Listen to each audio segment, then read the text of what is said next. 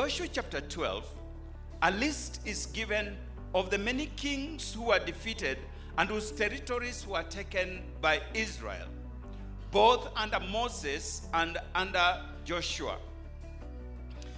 We read from verse 1 of chapter 12 These are the kings of the land whom the Israelites had defeated and whose territory they took over east of the Jordan, from the Arnon Gorge to Mount Hermon, including all the eastern side of the Arabah. Verse number 2 Sihon, king of the Amorites, who reigned in Heshbon.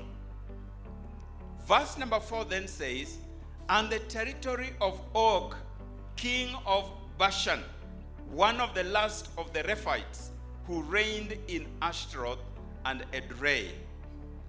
Verse number 7 and 8.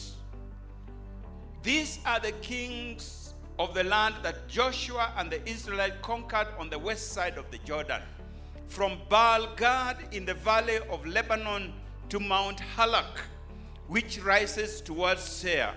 Their lands Joshua gave as an inheritance to the tribes of Israel according to their tribal divisions. The hill country, the western foothills, the Arabah, the mountain slopes, the desert and the Negev, the lands of the Hittites, the Amorites, the Canaanites, the Perizzites, the Hivites, and the Jebusites. Now, I know that this is not the kind of text that you come across during your devotions and you say, Thank you, Lord. This is a kind of text that you wonder why were these things even written in the Bible? And they tend to be very many, by the way, especially in the Old Testament. Many, many lists of names and places and so on. And many times some of us jump over this so that we do not see, we do not waste our time. We go to something more inspiring. But what was the significance of this list? The Bible says all scripture is inspired by God, and all scripture is profitable. So even this one is profitable. What profit can we get out of this text of scripture? What is the significance of this list? As time went by, this list was to serve as a corrective lens through which Israel was to view every situation that confronted them. This list was for them to wear on their faces the way I'm wearing, so that when they come to any difficulty, when they come to any challenge, when they come to any problem, they can look through this lens of this list and say, God is good. Hallelujah. It was to remind them that the God who had conquered these kings was still their God. And what he had done in the past, he could also do in the present and in the future. Two of these kings were especially crucial in Israel's history of conquest. Sihon, king of the Amorites, is found in verse number 2. And Og, king of Bashan, is found in verse number 4. These two kings were very significant in the life and journey of Israel with their gods. Why? Because these two kings were the superpowers of the time. Their defeat actually sent tremors across the Canaanite territory. When Joshua uh, sent out spies to Jericho, Rahab confessed that the hearts of the people melted because of the fame of Israel.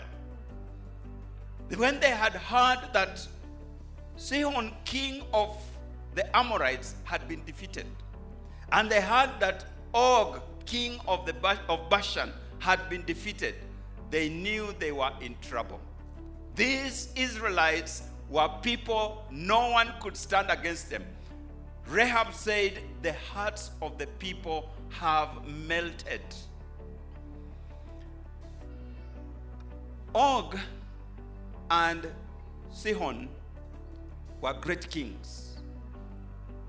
They represented serious obstacles to the journey into Canaan's land.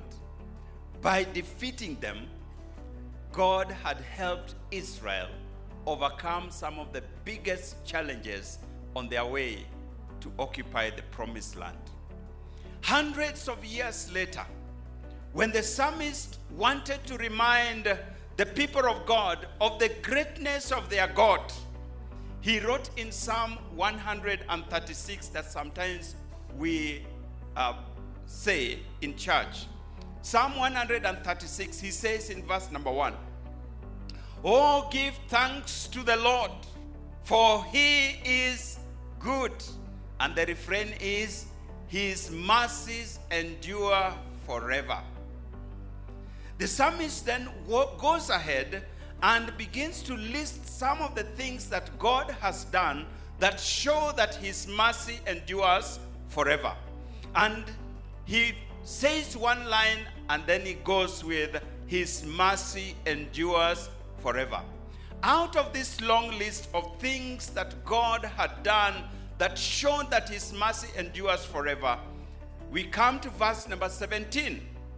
And in verse number 17, all the way to verse number 24, the psalmist focuses on the kings that were conquered, that God helped them to conquer. And he says in verse number 17, To him who struck down great kings, for his mercy endures forever. Sihon and Og, those who are great people to be conquered in the eyes of Israel. The psalmist reminds Israel that our God is a merciful God and his mercies endure forever. He conquered Sihon, he conquered Og. One of the things that readily impairs our spiritual vision is forgetfulness.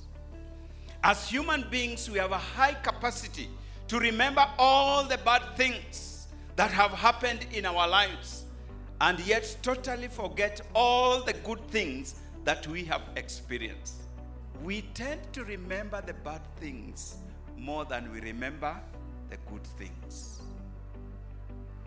We tend to remember the difficulties more than we remember the successes. We tend to remember the things God has not done more than the things God has done. Now, the question is who is Sihon in your life? Who is Og in your life? When you look back over your life, are there things that you thought were impossible? Things that you thought were difficult? Things that were really thick in your life? things that were giant in your life, like Sihon and Og, but God conquered them for you. Is there anybody here who can testify that there was a Sihon in your life, there was an Og in your life, and God conquered them? That is what the lens you need to wear as you face this year 2020 because there's likely to be more kings to conquer. There are likely to be more territories to take. If you cannot recall the great things that God has done, it is unlikely that you'll face your mountains. Sihon, king of the Amorites, and Og, king of Bashan. Any good Christian should memorize that those two guys, they are lenses, like the two lenses. Yeah? This is Sihon. And this is Og. Through which I look at situations and say, if God conquered for me these two guys, he can conquer again. Hallelujah. That is the lens of thanksgiving. And so sometimes we do not have those lenses and we don't see things clearly. We look at situations and we are terrified. We look at situations and we are afraid. We look at situations and it feels like God has abandoned us. We feel like God is no more. But the psalmist says, Who conquered Sihon, king of the Amorites? His mercy endures forever. And Og, king of Bashan, his mercy endures forever. When you put those two lenses, you can face any situation. As we're going, if we are going to maintain a 2020 vision, we must pause and appreciate the small and great things that God has done in our lives.